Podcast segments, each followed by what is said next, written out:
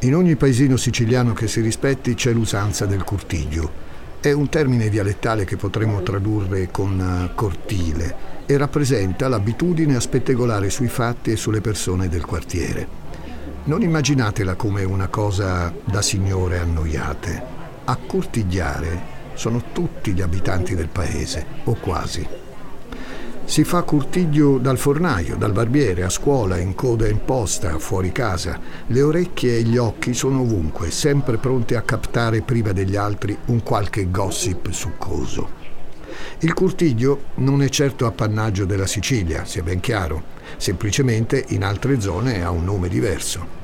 Ma nella storia che vi racconto oggi il curtiglio sarà fondamentale. È spietato sarà incentrato su una ragazzina di poco più di 14 anni, una ragazzina senza mezzi per difendersi.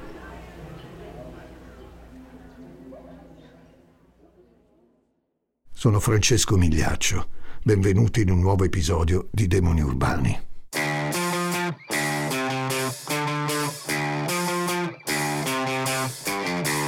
Gli ascoltabili presenta Demoni Urbani il lato oscuro della città.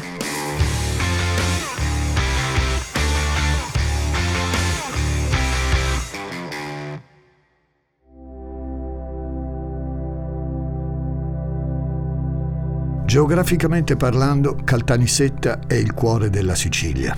Forse non è conosciuta come Palermo, Catania o Siracusa, ma la sua provincia è molto vasta e si allunga verso il basso, fino al Mar di Sicilia. È una provincia fatta di paesini isolati, divisi da montagne non particolarmente alte, di terra brulla, ma capace di generare ulivi centenari, di borghi bellissimi e di case abbandonate, distrutte o mai finite, vicino alle quali sorge sempre un pozzo o una cisterna. Niscemi ha tutte queste caratteristiche. È un borgo che sa di Oriente. Ci sono palazzi neoclassici e chiese barocche, in un centro storico che cerca di ricostruirsi e tutto intorno la terra. Sorge su una riserva naturale che occupa quasi un terzo del territorio. Basta allontanarsi di poco e dal bar della città si possono raggiungere pianori, vallate, campagne. Uno spettacolo se ci passate col motorino. A Niscemi tutti si conoscono se arriva un avventore, è un attimo che tutto il paese indaga fino a scoprirne l'identità. E infatti tutti nel borgo conoscono Giuseppe Cultraro e la moglie Lidia, che in paese è detta la Livornese per via degli anni in cui ha vissuto nella provincia toscana. Si sposano nel 90 e hanno due figli. La primogenita, Lorena, è l'orgoglio di papà. La sua è una vita fatta di cose semplici, la scuola, i compiti, il gelato in piazzetta, il bacio ai genitori prima di andare a dormire, le sedie pieghevoli da mettere davanti casa, la sera per chiacchierare con la nonna e le vicine. E i giorni scorrono, forse troppo uguali, almeno fino alla fine della scuola media. A Niscemi c'è un polo scolastico principale, il Leonardo da Vinci, che contiene qualche liceo, un istituto commerciale e un istituto agrario professionale. Gli adolescenti del paese quindi, vuoi o non vuoi, si ritrovano a studiare tutti lì. Quelli che decidono di proseguire gli studi oltre gli anni dell'obbligo almeno e che provano a presentarsi in classe una volta ogni tanto. È il fenomeno della dispersione scolastica, dicono gli intellettuali, che fa scappare gli studenti e i professori non sempre si mettono a rincorrerli. I ragazzi che non vanno a scuola in genere si trovano un lavoretto nelle campagne o fanno i manovali. Meglio zappare la terra, guadagnare qualche soldo e imparare un mestiere, piuttosto che perdere tempo prezioso davanti a una lavagna e rischiare la disoccupazione. Ci sono anche tantissimi studenti diligenti, brillanti e capaci che vogliono di più dal loro futuro. Per loro però non ci sono molti eventi o strutture che possano stimolarli. Nella classe di Lorena non sono quasi mai tutti presenti, ma lei ogni mattina, puntuale, si siede al suo banco all'istituto commerciale, chiacchiera con le sue compagne e guarda verso la finestra fantasticando l'arrivo dell'una e mezza. come qualsiasi altro adolescente in qualsiasi altra parte del mondo. È il 2008, ha 14 anni.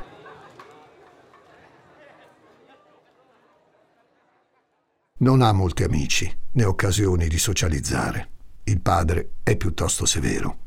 Per lui è troppo presto e lei è la figlia femmina. Nel viso di Lorena Giuseppe vede soltanto le fattezze di bambina acqua e sapone. Di recente si è fatta le mesce ai capelli. A papà l'idea non è piaciuta, ma mamma Lidia e la zia lo rimproverano sempre per questo. Lasciala crescere, gli dicono, non puoi evitarlo. Ciò che non vede suo padre è il corpo della figlia, che nell'ultima estate è sbocciato, il seno le si è riempito, la vita, ancora stretta, comincia a modellarsi sui fianchi, le gambe sono lunghe e snelle. Guarda il mondo e lo desidera.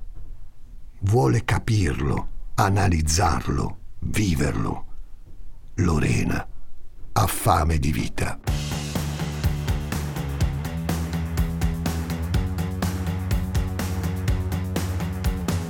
Trascorre molto tempo nella sua cameretta, che negli ultimi mesi è cambiata. Ha messo via i giocattoli, ricordi infantili di una persona nella quale non si riconosce, ma ha salvato i peluche a cui è più affezionata. Sulle pareti ha attaccato poster dei suoi nuovi cantanti preferiti. Avril Lavigne, i Tokyo Hotel, i Finlay, musica che mamma e papà non conoscono, né potrebbero capire vuole che tutto in quelle pareti parli di lei.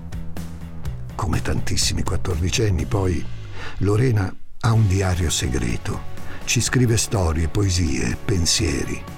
L'argomento è sempre lo stesso. C'è un ragazzo che le piace tanto, si chiama Alessandro.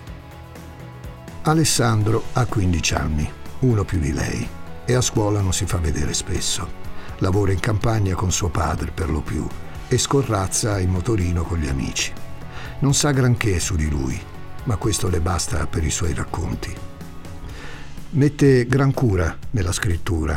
Usa l'evidenziatore giallo per riempire le lettere chiuse come la O, la D o la R. Con il viola sottolinea le parti più importanti e tra una poesia e l'altra aggiunge adesivi e disegni. Non c'è spazio per l'errore. Quando sbaglia, senza rammarico, strappa la pagina dal diario e ricomincia con calma a scrivere. Magari un giorno, quando finalmente si accorgerà di lei, potrà farglielo leggere. Alessandro, in vero, l'ha notata. E come? È l'unica donna in una classe di bambine. Ha le forme al posto giusto, il piglio vivace, ed è certo che lei lo guardi scuncicandolo che in siciliano significa stuzzicandolo con aria maliziosa. Non ci mette molto tempo a recuperare il numero del cellulare della ragazza e a cominciare a tempestarla di sms. Ogni volta che il telefono vibra, Lorena ha un sussulto. Si messaggiano parecchio, ma niente di più. Lorena vuole che lui le chieda di uscire e per farlo si rende più donna e si trucca di nascosto. Non lo fa mai a casa. Appena è sufficientemente lontana, si appoggia dove può e tira fuori il suo tesoro. Una piccola spazzola pieghevole con specchio incorporato, matita nera e mascara per dare definizione allo sguardo, un gloss per le labbra di grande effetto e facile da rimuovere. E ovviamente salviettine struccanti.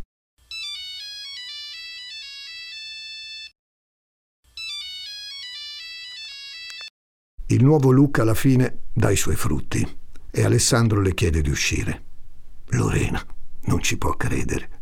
Controlla il suo armadio un capo alla volta per cercare qualche vestito adatto all'occasione, ma ora i suoi abiti le appaiono così sciatti e infantili. Non ha amiche che possano prestarle qualcosa e lei e sua madre non hanno la stessa taglia. A disagio recupera una t-shirt tinta unita e il paio di jeans più aderente che ha. La notte prima dell'appuntamento Lorena non dorme e scrive sul diario tutte le sue insicurezze e aspettative.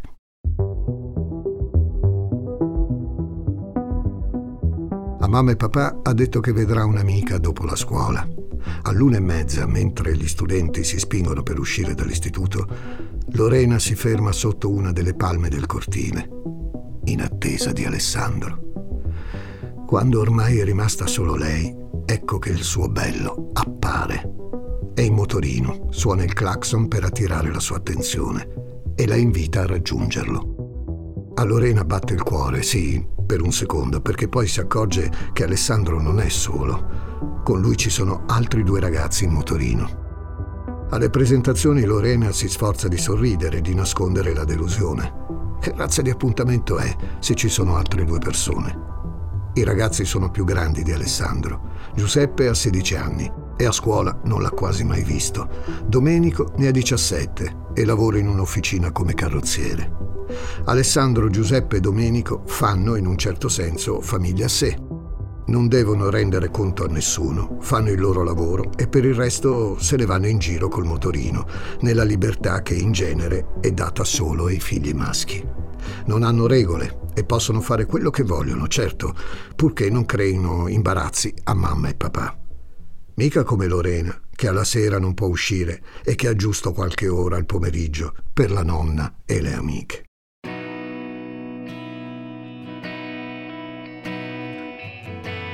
Se non altro, sono simpatici. Le propongono un giro nelle campagne della contrada di Valle Giummarra, vicino Niscemi un luogo dove bere birra in lattina nei campi di grano, senza il rischio di incontrare persone che potrebbero fare la spia. Non devono fare chissà quale strada per infrattarsi. È il bello della campagna siciliana, cinque minuti di motorino e sei sparito dal mondo. Per Lorena il breve tragitto verso la valle è la parte migliore della giornata.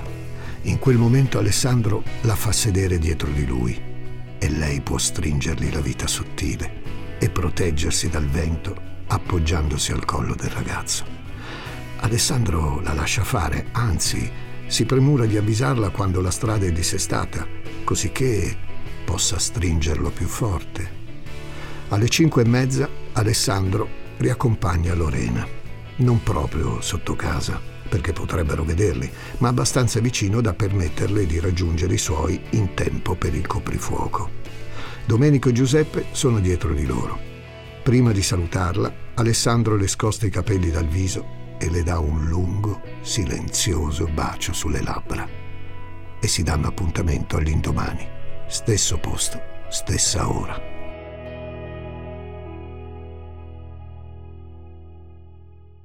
Al rientro in casa, Lorena è tutta una gentilezza Aiuta la mamma a sistemare la tavola, bacia il papà, taglia la carne al fratellino, ride con nonna e zia.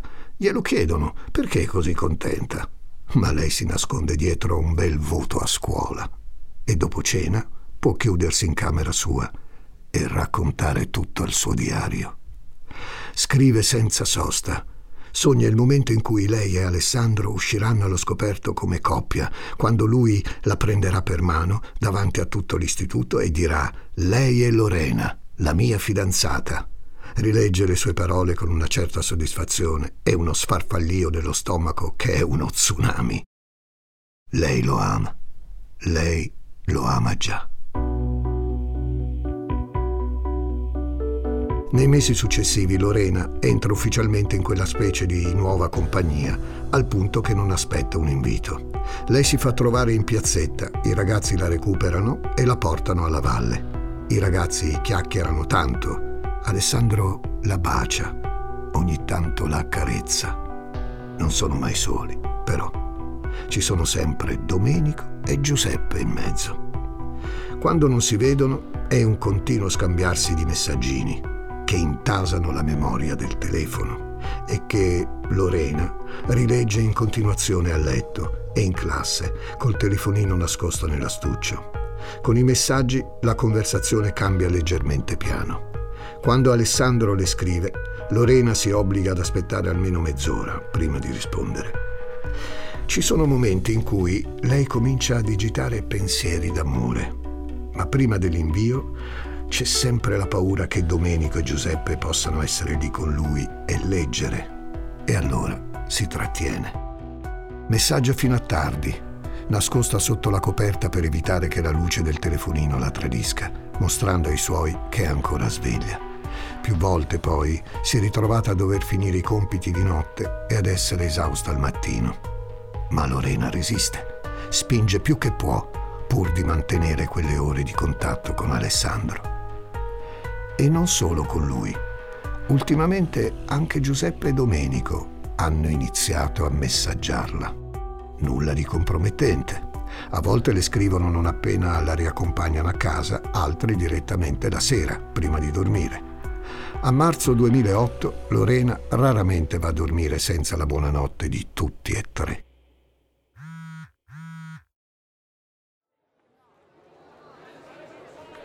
Fa fatica a crederci.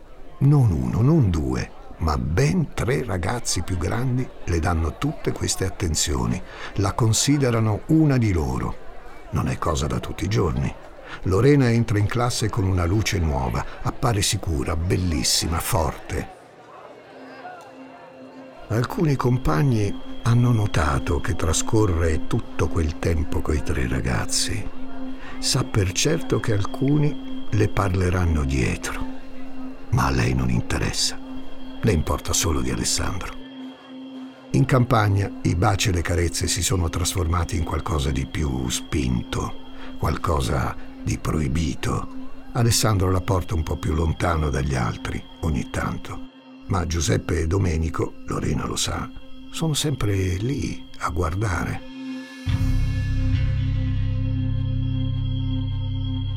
Lorena ha appena 14 anni. Sono così tante le cose che non sa.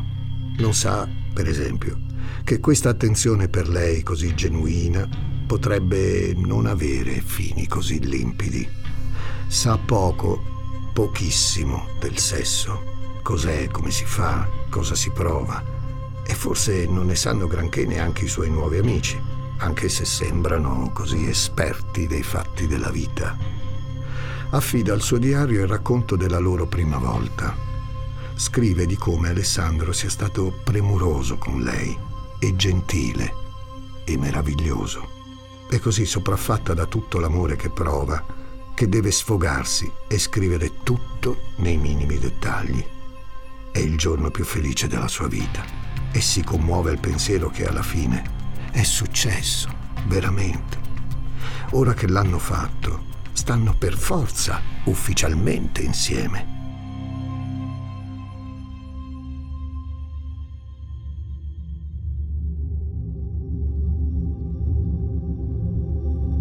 A volte i bruschi risvegli rovinano i sogni più belli. È un giovedì di aprile e Lorena non vuole saperne di andare a scuola. Sta troppo male. Si inventa un mal di stomaco che tanto finto non è e resta a letto tutta la mattina. È stata una sua compagna di classe a darle la notizia. Alessandro, il suo Alessandro, ha la fidanzata. E nemmeno da poco tempo. La notizia per Lorena è insopportabile. Si sente come se tutta la sua vita sia priva di senso. Una domanda la tormenta. Come ha potuto non accorgersene? Intanto il telefono squilla senza sosta. Chiamate, messaggi, squilli di Alessandro, Domenico e Giuseppe riempiono lo schermo del telefonino. Vogliono incontrarla. Lei vorrebbe dire di no, ma se da un lato non vuole farsi vedere in queste condizioni, dall'altro sa bene che se non si presenta, lei farà la figura della scema e della debole e non può permetterlo. In bagno si lava bene il viso con l'acqua fredda e con il correttore prova a nascondere i segni rossi del pianto. Dice ai suoi che va a farsi dare i compiti da una compagna di classe e che tornerà presto. Mamma e papà non fanno domande e Lorena raggiunge i ragazzi. Lorena si sforza di essere più spavalda e sicura di quanto effettivamente non sia in quel momento. Ignora Alessandro, non lo guarda nemmeno in faccia, saluta Domenico, poi punta Giuseppe e si siede dietro di lui. In campagna, Lorena ride con Giuseppe e Domenico, scherza, ammicca, con un occhio sempre attento alle reazioni di Alessandro. Poi Giuseppe le chiede di andare a vedere una cosa, dietro un casolare con lui. Lorena lo segue e si allontana. Nei giorni successivi anche Domenico le farà una richiesta simile. E ancora una volta Lorena accetta.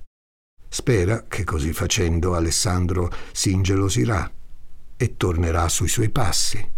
Questo pensiero però non passa minimamente per la testa di Alessandro, che anzi tutte le volte si gira a guardarla mentre si allontana coi suoi amici. E la cosa lo diverte. Si è abbassata le mutandine nel bagno della scuola.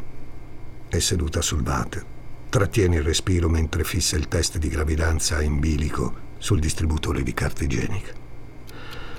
Ha letto le istruzioni con le lacrime agli occhi e il cuore in gola. Ormai ha già diversi giorni di ritardo. Deve fare i conti, se non con la realtà, almeno con la possibilità di essere incinta. Lorena tira su col naso si immagina di doverlo dire ad Alessandro perché vorrebbe che fosse suo e a ciò che potrebbe succedere. Lascerà la sua fidanzata per restare con lei oppure sparirà nel nulla. Vorrà bene al bambino o se ne disinteresserà. I secondi passano e all'angoscia poco alla volta si sostituisce uno strano piacere. I genitori di Alessandro non potranno mai permettere uno scandalo in paese. Dovrebbero stare insieme. E compiuti i 18 anni, finalmente, si potrebbero sposare. Alla Madonna del Buon Consiglio o alla chiesa di Maria Santissima del Bosco. E il bambino, che in quel momento ne è sicura, è lì con lei, nella sua pancia, potrebbe portare le fedi su un cuscino bianco come al matrimonio di sua cugina. Il timer, impostato a tre minuti, dà il suo responso. Una sola linea rossa. Il test è negativo. Lorena ne è delusa. Dietro la porta del bagno la attende una sua compagna di classe. C'è da festeggiare, ma il monito dell'amica è perentorio. Deve stare più attenta la prossima volta. Ma a scuola, come in piazza, ci vuole poco a fare curtiglio e in un attimo Alessandro, Domenico e Giuseppe vengono a sapere del test di gravidanza. I tre sono tesi. La chiamano in continuazione, finché Lorena risponde e si trova, dall'altro capo del telefono, tre ragazzi imbestialiti. Giuseppe e Domenico ora tirano fuori le loro fidanzate, mai menzionate fino a quel momento. Urlano che non vogliono casini. Lorena, in ansia, minimizza. Non sono incinta, è uno scherzo, non devono agitarsi in questo modo. Ma quando cade la comunicazione, i tre non sono affatto sollevati. Lorena sta scherzando con il fuoco. Ma il ciclo non arriva. E Lorena, che è sempre stata puntualissima, non sa che fare. Lunedì, a scuola, approfitta di uno dei computer della biblioteca e cerca i primi sintomi di una gravidanza minzione frequente, dolore al seno, mestruazioni saltate, nausea e stanchezza. Le sembra di averli quasi tutti. Martedì, prima di andare a scuola, ha un attacco di nausea. Lorena vomita la colazione. Non le servono altre conferme. La sera stessa, a letto, prende il telefonino con le mani tremanti e scrive. Digita il messaggio per Alessandro, lo avvisa della gravidanza ma prima dell'invio si blocca. Chi l'ha detto che è figlio suo? E allora Lorena invia lo stesso testo a tutti e tre. Per una volta Lorena sente di avere il controllo sui ragazzi. Azzarda, forse con una sicurezza che in quel momento non le appartiene, che non le importa di chi sia il bambino, ma che in ogni caso, chiunque sia il padre, dovrà prendersi la propria responsabilità e i ragazzi si incontrano immediatamente.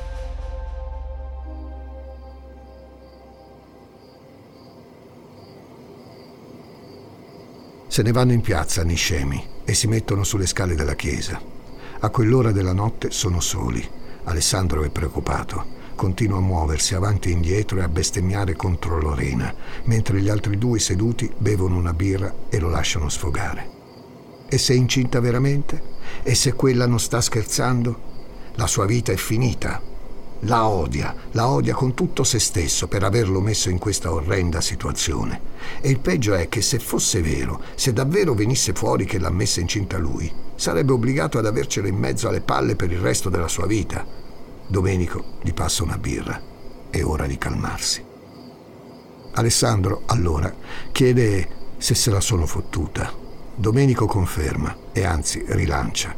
Ci hanno dato dentro per ore guardano Giuseppe che non può che confermare a sua volta e dire che anche loro hanno scopato. Alessandro sa che non è detto che ciò che dicono i suoi amici sia vero, può solo sperare che lo sia. Vero è che paiono visibilmente meno preoccupati di lui. E allora propone di sputtanarla, far partire la voce che Lorena si è fatta fottere da un altro ragazzo, di qualche altro paese, e che forse questo l'ha messa incinta. Giuseppe non è d'accordo. Secondo lui Lorena sta mentendo. Propone quindi di punirla. Vuole andare a prenderla per i capelli e menarla, al punto che se lo ricorderà per il resto della sua vita. Alessandro è d'accordo. Magari le botte le puliranno anche la pancia. Propongono a Domenico un abbozzo di piano per convincerla a seguirli. Domenico, che è stato a sentirli fino a quel momento, finisce la sua birra. Non basta picchiarla, ci vuole molto, molto di più. Lorena deve morire.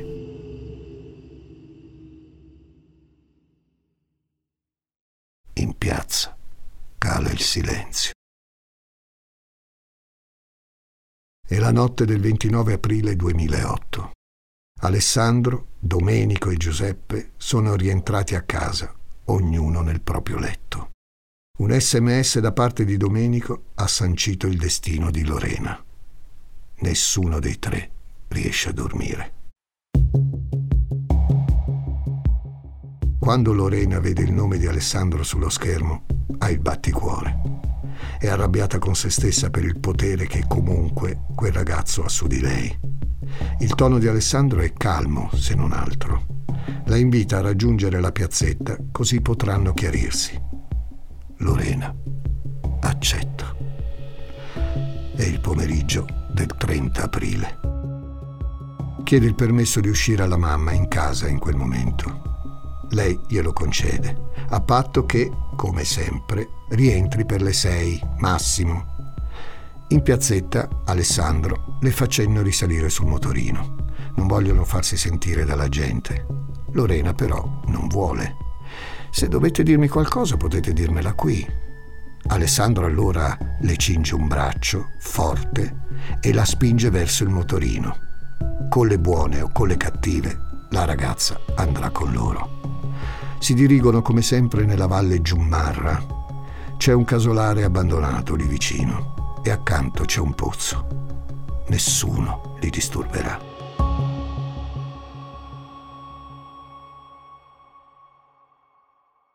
Non fa in tempo Lorena a scendere dal motorino che Giuseppe la prende per i capelli e la spinge dentro al casolare.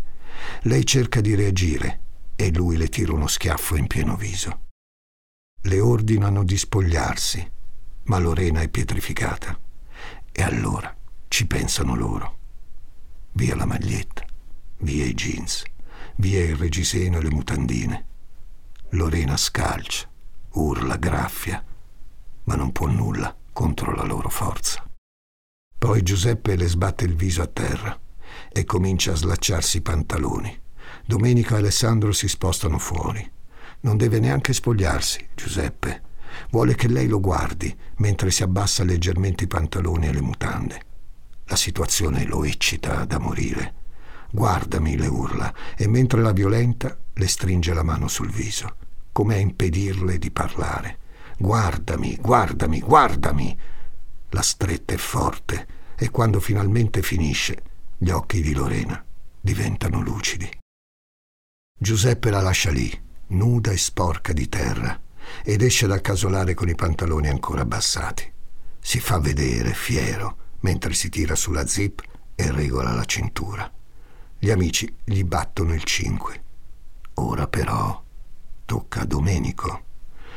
Quando si avvicina, Lorena si anima quanto basta per urlare e arrancare verso il muro, ma non può andare da nessuna parte.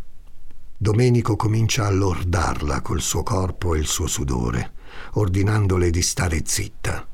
Quando anche Domenico finisce, torna dal gruppo e i ragazzi, ancora una volta, si congratulano con lui. È il turno di Alessandro. Alessandro si avvicina e gli occhi di Lorena si illuminano un'ultima volta.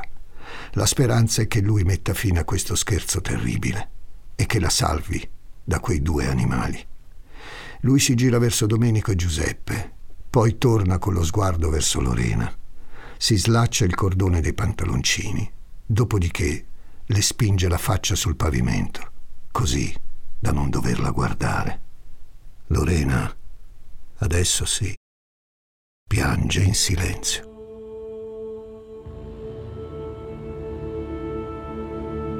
Ora che anche Alessandro ha smesso di violentarla e i tre si avvicinano insieme verso di lei. Lorena prova a parlare. Dice che ha imparato la lezione e che non scherzerà più, non dirà mai niente a nessuno e supplica. In tutta risposta, Domenico le tira uno schiaffo così forte da spaccarle il labbro il primo di una lunga, abominevole serie. Lorena è presa a pugni e calci sulla schiena, sulla pancia, sul viso, da tutti e tre. A ogni colpo, con una crudeltà che non conosce ragioni, i ragazzi la insultano. Come ha osato Lorena prenderli in giro? Chi si credeva di essere? Puttana, puttana, puttana! Vanno avanti senza sosta finché Lorena smette di reagire. In un angolo del casolare, tra i calcinacci, c'è un cavo. Domenico ordina a Giuseppe di andare a prenderlo. È ora di terminare l'opera. Lorena, allo stremo, apre gli occhi nel momento in cui sente completamente mancarle il respiro. Le sue dita sporche di sangue cercano la sua stessa gola e trovano le mani di Domenico. L'ultima cosa che vede prima di morire è Alessandro, che si avvicina a lei e le tappa la bocca con un fazzoletto.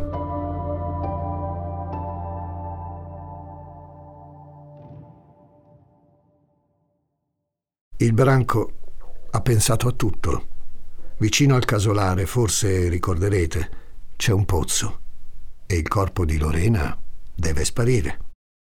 Le legano un grosso masso alla caviglia per accertarsi che resti giù e poi la gettano nel pozzo, nuda, come fosse un manichino. Prima di tornarsene a casa, bruciano i suoi vestiti.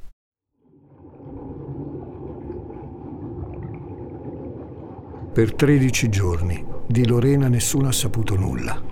Per 13 giorni però il cortiglio ha raggiunto tutto il paese, con le sue bugie, dicerie e supposizioni Qualcuno dice che Lorena aveva un nuovo fidanzato di un paese vicino e che forse lui l'ha portata via con la macchina quel 30 aprile. Forse ha fatto la fuitina. Intanto i coniugi Cultraro setacciano giorno e notte la città in cerca della loro bambina, senza mangiare, senza dormire. In quei 13 giorni Alessandro, Giuseppe e Domenico non hanno pensieri Lavorano, pranzano e cenano con i genitori, vedono gli amici. Come se non fosse successo niente. Al punto che continuano la loro messa in scena di normalità. Scrivono sms a Lorena in continuazione. Dove sei Lorena? Torna a casa, Lorena, ci stai facendo preoccupare. E la chiamano anche, fingendo meraviglia ogni volta che il telefono risulta staccato. Sono certi di farla franca. Fino a quando un agricoltore, per caso, nota qualcosa che galleggia in un pozzo. Il cadavere è martoriato dall'acqua, i tratti del volto sono impossibili da distinguere. È il padre a riconoscere Lorena ed è riuscito a farlo soltanto per le mesh sui capelli.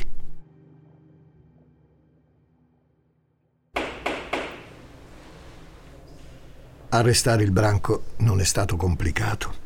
Dopo alcune segnalazioni e diverse contraddizioni durante gli interrogatori, Alessandro, Giuseppe e Domenico confessano. L'ordine di uccidere Lorena è arrivato la sera prima, da Domenico, via sms. Nessuno ha fatto una piega. Solo Alessandro, mentre la polizia si sforza di capire l'inconcepibile, giustifica la sua partecipazione all'omicidio con la paura che gli altri due potessero fargli del male. Ma la scusa lascia il tempo che trova. Hanno ammazzato Lorena come si fa nei videogiochi. L'hanno uccisa e abbandonata come fosse un giocattolo. Se la sono passata come una sigaretta o una figurina da collezionare. Un omicidio ai danni di un adolescente è difficile da mandare giù. Ancora più difficile accettare che quegli stessi ragazzi che fino a poco tempo prima non erano altro che bambini possano essere in grado di togliere la vita a un'altra persona con una violenza inaccettabile. Domenico, Giuseppe e Alessandro non mostrano rimorso, banalizzano la loro responsabilità, indifferenti. Solo la pena pare scuoterli dal torpore. Vent'anni a testa niente ergastoli, perché tutti minorenni al momento del fatto. Dicono che uno dei tre ragazzi abbia detto al magistrato Signor giudice, le ho confessato tutto, ora posso andare a casa. E che questo gli abbia risposto Ma lo capisci che hai confessato un omicidio? Ma dove vuoi andare?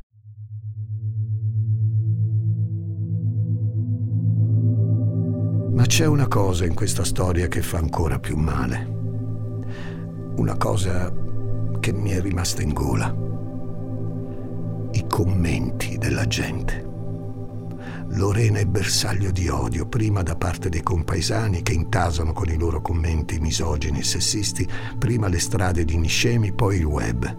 Dicono che se l'è andata a cercare, perché una brava ragazza non se ne va in giro con tre maschi e certamente non fa quelle cose. I padri chiosano senza rispetto dicendo che alle loro figlie una cosa del genere mai sarebbe potuta succedere. E mi torna in mente uno striscione, uno dei tanti che hanno riempito Niscemi il giorno del funerale della ragazza. È tenuto da due ragazzine e la cosa fa ancora più male a pensarci. Dice così, Lorena, la tua ingenuità ti ha portato a questo, ma noi ti ricorderemo per sempre. No, ragazzi, non è stata l'ingenuità a portare Lorena a una morte così orrenda. Sono stati tre ragazzi, Domenico, Giuseppe e Alessandro.